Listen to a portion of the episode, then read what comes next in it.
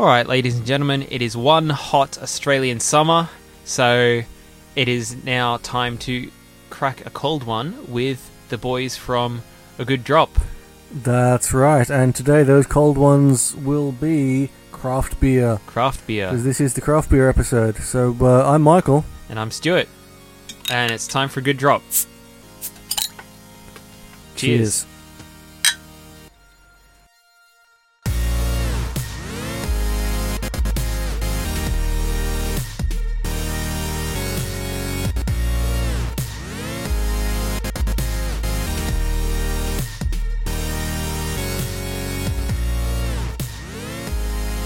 Alright, ladies and gentlemen, the sound you just heard was us cracking a James Squire Swindler. Today, unfortunately, it is neither our good drop nor our top drop, but this is one of my favourite beers to drink during the summer, so And I uh, bought a case. and it is an ale, and uh, pale ales are very popular. Very, very popular. Probably the most popular drink, craft beer drink in Australia. Yes, in fact, uh, according to a um, a recent survey done by the beer cartel group in Australia, Beer cartel group. that's that's what they're called, Australia's beer cartel. Sounds like The- a like a, a mafia esque Mm. thing. Like Yeah, we should be uh, podcasting about the Hitman or something. Yeah, well, it, it, it's all they're, they're all about craft beer. These guys, and they do a survey every year on on craft beer. And according to their 2017 survey, the most consumed style of craft beer in Australia is pale ale. Now that that's followed by IPA and double IPA, and then amber ale. Now I, I'm a fan of all three of those, so that that works for four. me.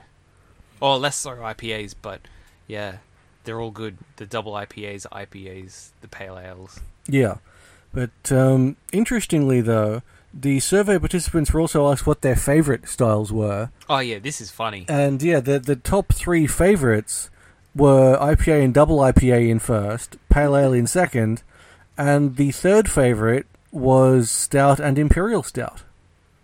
Which makes no sense. Well, I suppose it does a little bit because people might say chocolate is their favorite food, but they don't drink or eat chocolate that much. Yeah, like I'll admit, I love a good dark stout, but I won't drink it as often Mm. as something else because there's there's a time and place for drinking a stout. You, you're not going to drink it all the time. Yeah, sure is. Like, it's yeah, a full-bodied drink. So, in the heat of summer, it's it can be a bit too much. Yeah, because yeah, a, a, a good heavy stout, you, you basically need a knife and fork to drink it, and you don't necessarily want to drink Yeah. that on a hot day.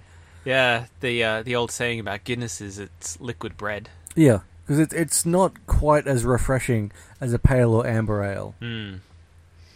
But it does cool you down just the same. It does, it does indeed. Yeah. And uh, since we're talking about the results of that survey, let's uh, let's dig right into those because that was quite uh, quite an interesting outcome there. Now, to those of you Mm. who aren't in Australia, we apologise. Come that- to Australia, that drink this our is beer. Australian specific, this survey, but as a percentage of the global population, some of this may still apply. Mm. So, Probably less so in uh, Eastern countries and uh, Africa and the Middle East. I would say beer is less a thing there because of the the dominant religion. yes, but p- potentially, because we're talking craft beers Hmm. specifically, Good point. it, it may friend. still apply to the craft beer drinking group, and certainly in, in Western countries like you know, the UK and America, Hmm. it, it should be applicable to some extent.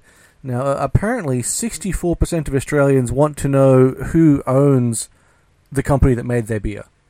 Yeah, At least 64% of craft beer drinking Australians. I'd like to know who who actually produces James Squire. Yeah, I mean, we've we've discovered that uh, they're part of the Lion Group, which um, It it's a group, not a big overarching company like Yes. a distributor, yeah, they're they're like a distributor, like a producer of a film or a or a music CD. a publisher. Yeah, a publisher exactly. And they they are huge. They've know, also include XXXX and Heineken and Little Creatures. and Guinness and Kilkenny. They Yeah. it's amazing how much they uh, manage. Yeah, they they manage a, a huge amount. I never I never thought of uh, brewer, breweries needing a manager. It was not Hmm. something I'd yeah not But something. yeah, I'd, I, I imagine though, if if you want wide distribution, Mm. then you need someone who has those connections. And if they're already distributing so many, yeah why wouldn't you say, "Hey, distribute me as well"? yeah I, it, makes perfect sense. I just hadn't considered it. Yeah, and um, so to because we, we digressed somewhat there. Uh, apparently, it's only still related. hmm, only twenty three percent of of people said they were happy to buy a craft beer from a large multinational company, Mm. while um, ninety nine percent said that they were happy to drink a beer from a small independent brewery. Oh yeah, that makes perfect sense because the idea of a craft beer is to be small, independent, and traditionally brewed, or traditional uh, or innovative in their brewing practices. I mean, it's the the idea of craft brewing came out of microbreweries after the prohibition from the 1920s to 1933 1933 and uh, it during that period small breweries even some of the big ones just collapsed because they how could they survive when no one no one was allowed to buy it? It was illegal to purchase alcohol. And and you know people they they went overseas the big ones went overseas the little ones died until and they didn't really recover after that time. They up until like the 1978 uh, the breweries were almost like dying. There were less than half of the breweries of the day were microbreweries and there was less than 100 breweries in total in America. Yeah, and of course, then um, enter Boston Breweries. who Yeah. kind of resurrected it. The uh, Jim Koch, who created the Boston Brew- Beer Co., and Ken Grossman, who created Sierra Nevada, they're considered the first uh, craft brewers in America, and probably the world. Uh, Mm. Well, at least certainly America. Well, it's certainly in America, because when, when we come to our top drop, I'll, I'll explain to you why they are not the first in the world. Good point. Uh, yeah. So uh, these these two independent men started their uh, started their business as microbreweries, and as they grew and grew, the they both them and others realized that they couldn't really call themselves a microbrewery anymore. Like the Boston Beer Co. is pushing twenty percent a year in market growth, so they're hardly a, a micro-sized brewery.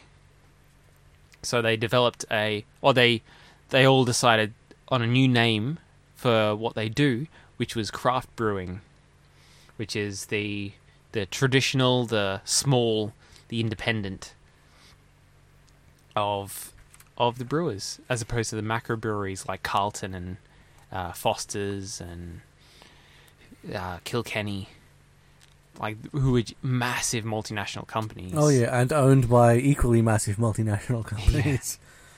Yeah, and uh, so while, while we're talking about breweries, let's let's bring it back to Australia and Mm. the uh, beer cartel survey, because the um, the survey asked people what uh, what they considered to be the best local breweries for craft beer, and uh, at, at number one they voted in uh, Pirate Life, which uh, has only been around for a couple of years.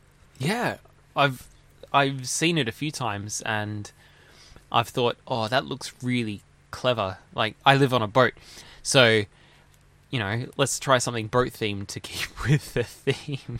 Yeah, Um, and I just uh, haven't got around to it yet. yeah, it's it's, certainly it's it's definitely on the list now that people have voted them as the number Mm. one brewery. Oh, for sure. And uh, after them comes uh, the Feral Brewing Company, and then uh, Balter Brewing, uh, Stone and Wood, who I'm I'm uh, quite pleased to say I have had their pale ale, and it's Yeah, very pleasant. Mm. And really like um, coming up in fifth place was the Bridge Road Brewers. Yeah. I haven't heard of that one though. Yeah, no, neither uh, neither have I, but um, they must be okay. Mm. You can probably get it at the archive. Yeah, well, they uh, they did actually. Uh, there, there was a vote on everyone's favorite craft beer pub, and uh, certainly the the Archive Bar was voted favorite craft beer pub in Queensland.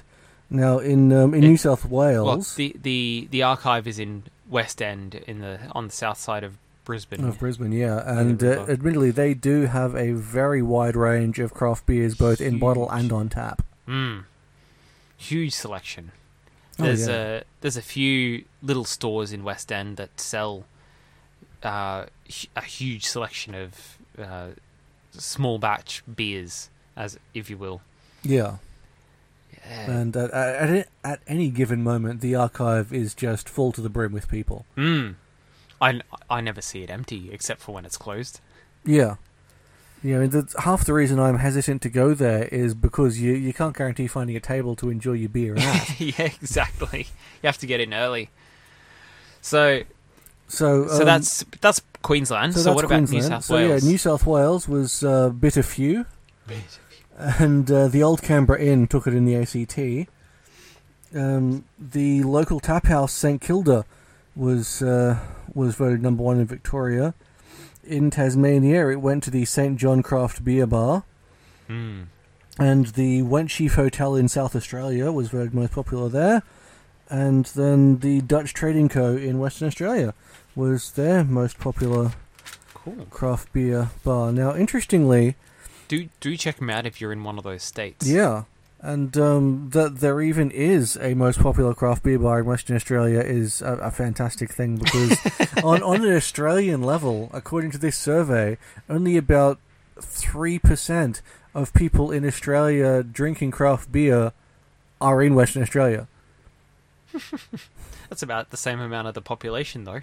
Yeah, that that's true. Pop- population wise, it uh, it does kind of fit because yeah, um, you said about 80, eighty-three percent 83%. of craft beer drinkers in Australia are on the eastern coast, Yeah, and thirty-three percent of them are in Victoria. of course. Victoria being a theatre and culture Yeah, city. and undoubtedly they're in Melbourne. Hmm. Let's, let's be honest, they're Yeah. all in Melbourne. Well, yeah. Victoria being a city. It's Hmm. a state. Sorry, guys. Sorry, everyone who's listening in Melbourne. You know what I mean. We all love you. It's just that we have nicer weather up here. Mm, and we believe that Vic- Melbourne is Victoria. Yes. There, there just like else. Queensland is Brisbane. Yeah. The Queensland ends at the Sunshine Coast. Yes. So uh, let's continue on from there very briefly to uh, talk about uh, the interesting thing that came up.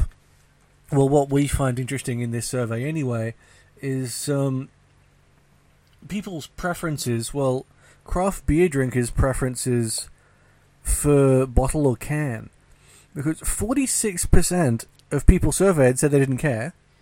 And about 25% preferred bottles and 25% preferred cans. Yeah, it, it was basically even, and we're flummoxed by by this because Yeah.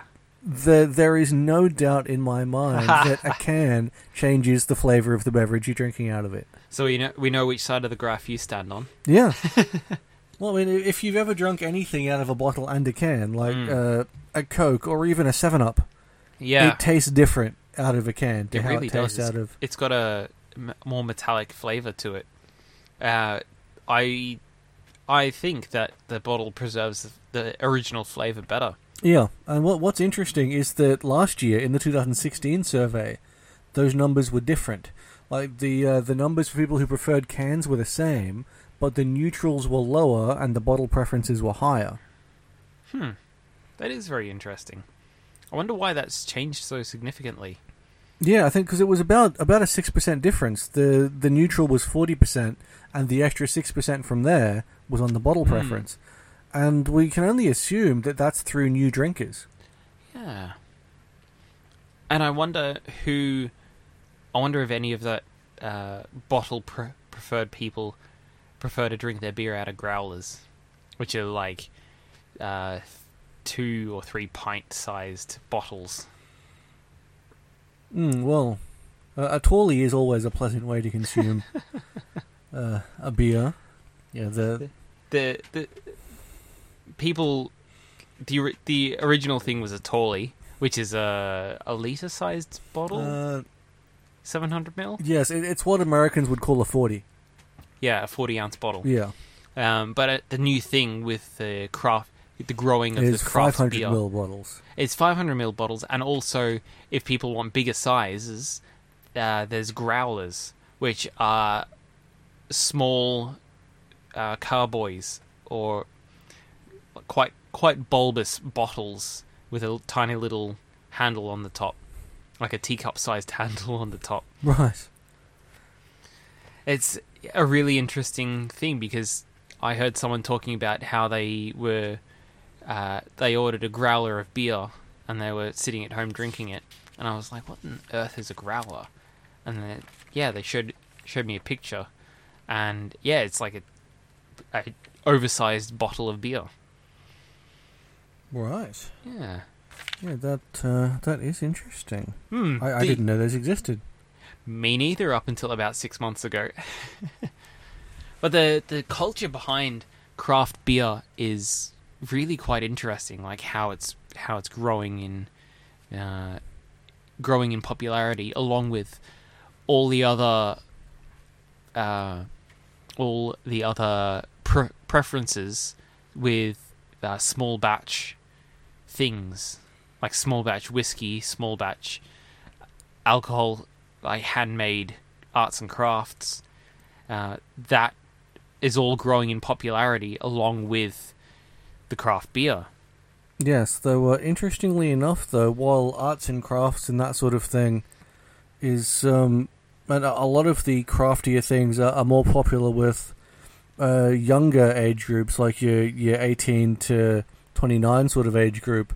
Craft beer is actually more popular with the thirty to thirty nine age group, No. with forty one percent of craft beer drinkers being in that bracket, and uh, only twenty four percent are in the eighteen to twenty nine bracket. wow. Well, that I'm one of that number. 18 Yeah. to 29. And uh, uh, there's another 23%, so basically the same number again in the 40 to 49 bracket. Hmm. And uh, 1% of craft beer drinkers are over the age of 50. I feel like once the, once people get to that age, they don't really care what they're drinking, or they've moved on to something a little more cultured, Mm. like whiskey or cognac. Yes, but potentially. And uh, as as with standard beer, the the survey showed us that uh, craft beer is more popular among males than, than females. Oh, for Uh, sure. 79% of craft beer drinkers are men. And o- only 21% are, are women. But that's That's about the same ratio as, as regular beer regular drinkers. beer. Yeah, Hmm. exactly. Yeah, beer tends to be avoided by the feminine population, probably because of the stereotypes and the and you know women and the feminine people like to care less about the about what they're drinking. Mm. Well, and I mean, and, th and those who do drink craft beer, they definitely care about it, and they've been drinking it for a long time. Hmm. Because uh, according to uh, according to the uh, survey, only one percent of craft beer drinkers have been drinking craft beers for less than a year, with a whopping ninety percent having three or more years of drinking craft beer under their belt. That's really interesting.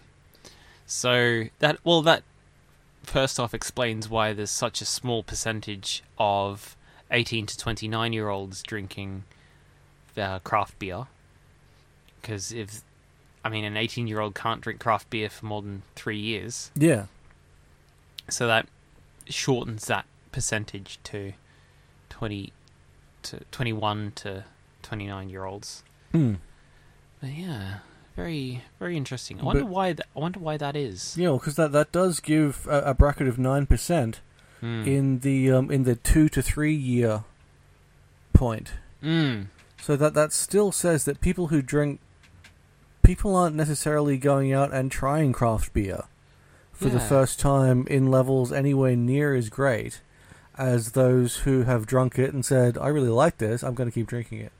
Mm, perhaps it's because, well, one of the reasons could be because once they're converted, that's it.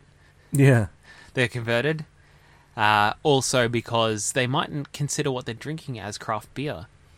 Because if you can find 150 lashes everywhere, which is our good drop, which we will get to in a in a moment, uh, if you can find a craft beer everywhere, you you wouldn't think of it as a craft beer if people have described craft beer to you as small batch stuff. Yeah, that's that's very true. And I mean, yeah, the the, the 150 lashes. It was actually it was launched in 2011, Mm. which means it's quite recent. It's only six years old. Yeah, and it's in almost every single pub I've been to so far this year. Yeah, which says, um, I suppose, says a lot for the Lion Group as as a distributor Mm. that something that's that new can already be so well known oh, for sure. because it's everywhere.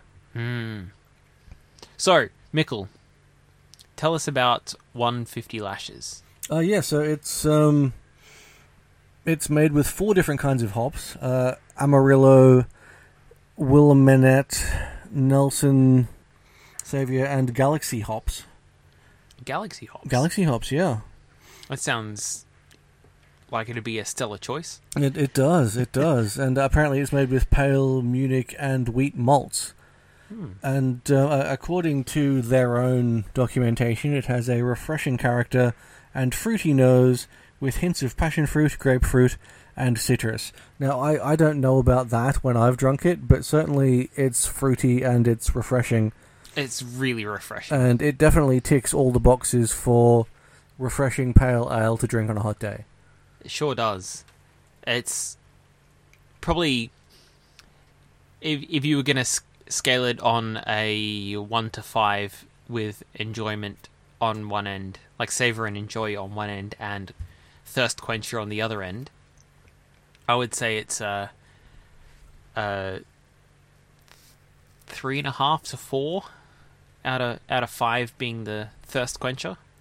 Yeah, yeah, I, I think I'd uh, I'd put it around there as well, and it's Mm. its availability, and It's yeah, it's and everywhere. the and the price. I mean, as because for a good drop, it needs to be reasonable, and Mm. and certainly for a craft beer, It's reasonable. it's it's reasonable for a craft beer. Mm, I've paid anywhere up to uh, eighty dollars for a case of craft beer. I mean, it was good craft beer, but I don't know whether it was worth that much. Yeah, Um, because you can pay twenty or thirty dollars for a six pack of craft beer. Easy, easy. I mean, how much even for not a craft beer, which was Sheepshagger's Gold? Yeah, yeah, and that that Throw was back to the first episode. that was up there, but that was an import. It was, it was. Um, Um, but I wouldn't have called it a craft beer. No, well, and with all of the uh, with all of the local craft beers, there's not a lot of reason to drink an imported craft beer. Mm. Well, uh, until we come to our uh, our top drop, which is in fact a reason to drink an imported craft beer. it's very true because this this beer has been around a long time. The brewery has been around even longer, uh, since 1882. I think you said Uh, 1856. 1856. It's this brewery has been around producing incredible beers in the microbrewery fashion. Yeah, they've uh, their their whole thing is to make beer in the traditional method, handmade, every time. And uh, we we are talking about the uh, the Hook Norton Brewery in um, in the Cotswolds of Hook Norton. Mm, it's actually a town. It's it's a town, it's a place, and uh, It's not a thing though. no, oh, it it's- A, the, it, I suppose you could call a brewery a thing. Yeah, that that's a thing. But um, yeah, it was it was started when a farm in the Cotswolds was uh, purchased by John Harris in 1849, and uh, and he began uh, a brewery there, and the brewery kept growing and expanding as roads came to the town and rail came to the town, and they got steam power, but they stuck to the traditional ways so much that they didn't even stop making local beer deliveries with horse and cart until the 1950s. That's awesome. which is yeah pretty uh, pretty terrific. Yeah. And doing because their their vision is making unique handcrafted beers using their traditional methods, and yeah. they still have their original brewery, which is now heritage listed, and they've opened a visitor center there. They see twenty five thousand people through their visitor center every year, going on tours and seeing how beer is traditionally made. Hmm. Well, being around since the 1850s, that'd have to be one of the oldest surviving breweries in the world. Well, you'd uh, you'd think so, and that they've managed to stay small and remain a craft brewer throughout that time is uh, pretty impressive. Yeah, it means that they're really passionate about what they're doing versus the, for example, the Boston Beer Co., where they started a, cra- as a craft brewer in the 1970s and they're massive now, competing probably on par with some of the macro brew- breweries like your Foster's, your uh, Guinness, your, you know, your big guys.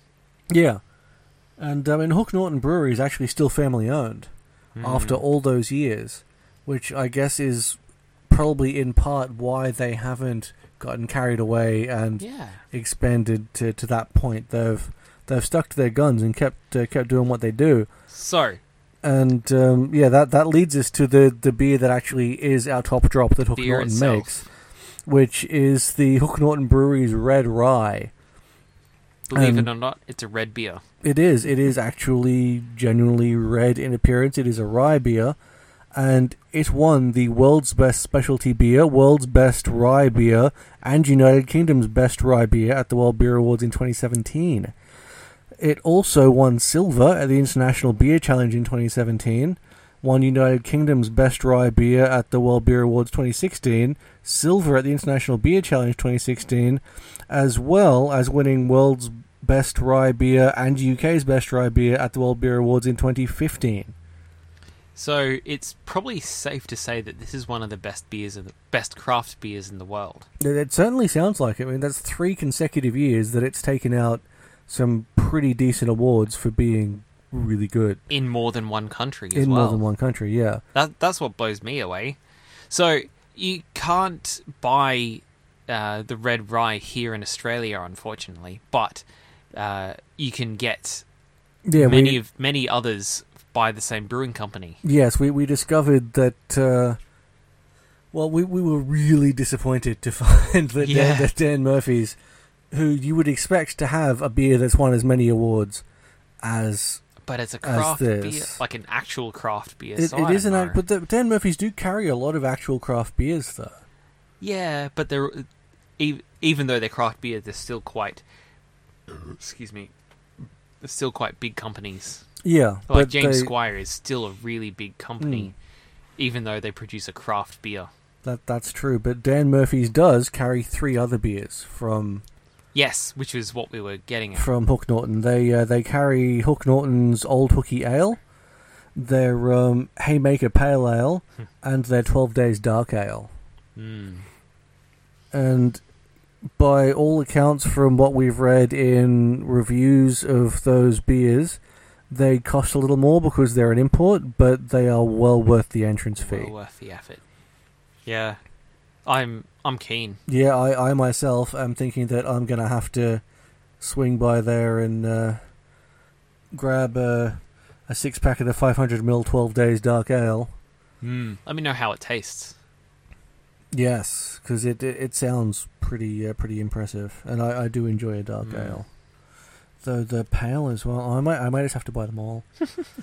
I may have to get them all, but let's uh, let's very quickly revisit the uh, the red eye, the red rye. Sorry, Red Red Eye is something different. Yeah, the the red rye. Uh, to talk about its um, how how it's made because they actually make it with a combination of five different kinds of hops and malts. Mm. So- we're, we're not sponsored by Hook Norton. We're we're not we're just really impressed. yeah. So Hook Norton, if you're listening, you've impressed us. We we are impressed by you, how you've stuck to your guns over so many years Over 150 years. to still produce Amazing beer. Yeah, amazing quality craft beer. And um, Color me impressed. yeah, Even though we're yet to try it, we might change once we try it. yes, But it's, if they're still around after 150 years, they've got to be doing something right. yeah, Hey, exactly, exactly right. And yeah, apparently it smells sweet with dark fruit and uh, and uh, hints of citrus, and uh, tastes of dates, raisins, and um, again citrus. Hmm. So it uh, it sounds like a pleasant rye beer. Now the the only rye beer I've actually had before, I'll admit, is um, the Rabbit and Spaghetti Fox Rye, which, funnily enough, is available from Dan Murphy's. It's Hmm.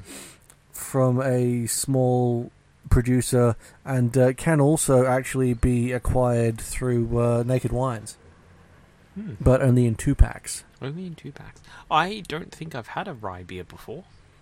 I mostly drink uh, pale ales or Yeah. amber ales. Mm, admittedly, yeah, I, I tend to if I'm if I'm drinking a craft beer, I tend to fall more towards the ale Hmm. side. Though uh, the archive, I don't know if they still do because I've not been there in a while, but they used to do a Cooper's bucket that contained uh, two pale ales, a sparkling ale, and a dark ale, Hmm. and that was uh, a, a good mix. You know, because you'd I'd, I'd start on a pale, then go to the sparkling, then do another pale to cleanse the palate, then finish on the dark. Because a dark ale is like dessert, really, isn't it? Hmm. Like like bread in a can, or bread in a bottle. Bread in a bottle. Uh, so we've got one more drink to mention, and that is our odd drop. it's called the Hoppy Ending by a brewing company called pa- Palo Alto. Yeah, so we, we thought we'd give you a hoppy ending to finish this episode.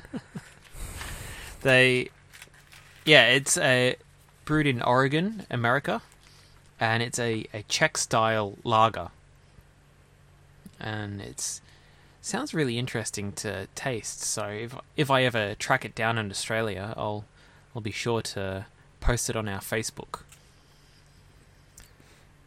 As well, and certainly I'd, I'm surprised that it's. It, I'd be surprised if it wasn't available here because lagers and drafts, as we mentioned in our first episode, Mm, they're are one of, popular. one of the most popular styles in Australia. Yeah.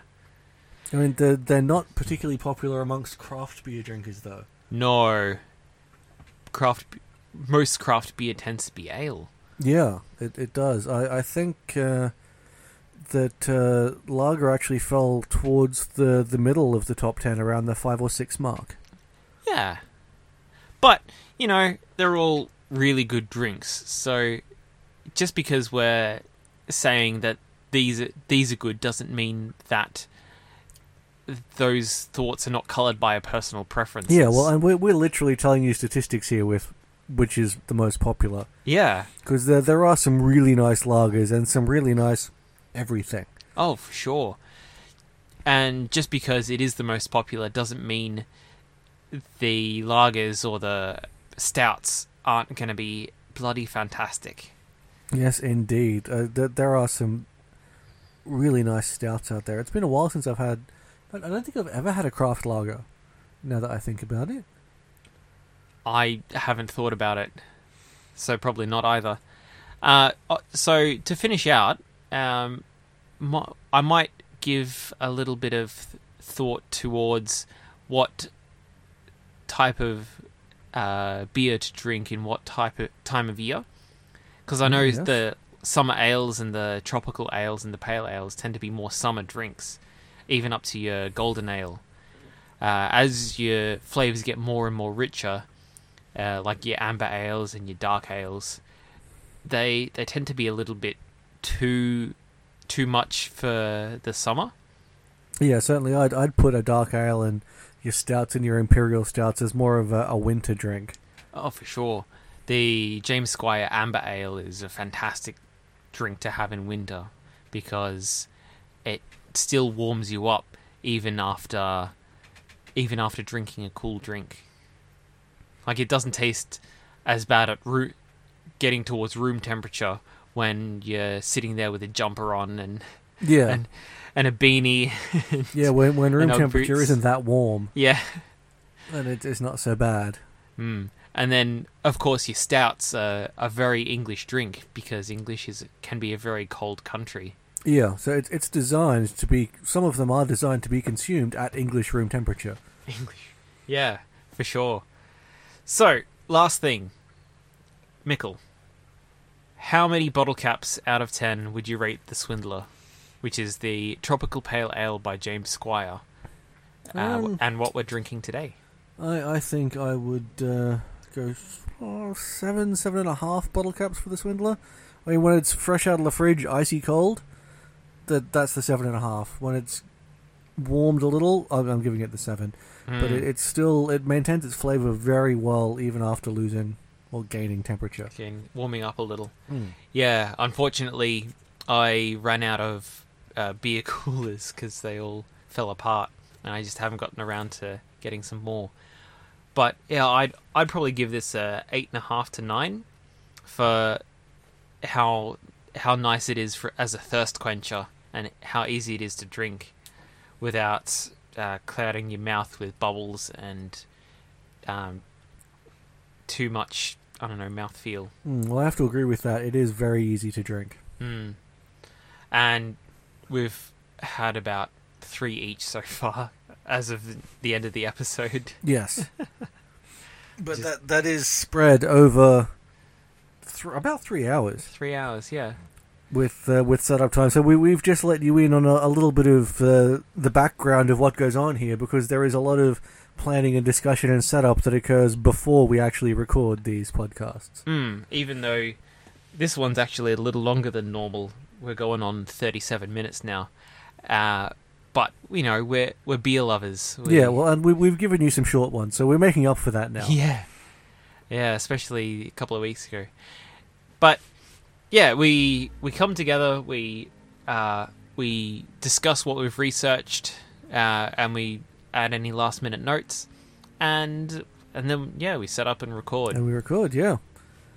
And uh, and you get to enjoy it, and you know, please, as always, tell tell your friends, share our Facebook page, share the podcast, follow us, follow us on iTunes, download us on iTunes. You can pretty much find us everywhere. A good drop podcast, uh, or just a good drop. Uh, and our email address is a good drop at gmail.com. Yeah, we'd uh, we'd love to hear from you. No one's really emailed us yet. We're we're surprised because we we'd love ideas for things to talk about Yeah, and things that we can learn more about ourselves. let us let us know of your favorite drinks and uh, the, this is the last week for submissions for our uh, our good drop wine brewing survey or fermenting survey so if you if you got any last thoughts about what we should put in it uh, check us out on facebook a good drop podcast and that's it until next time cheers. Cheers.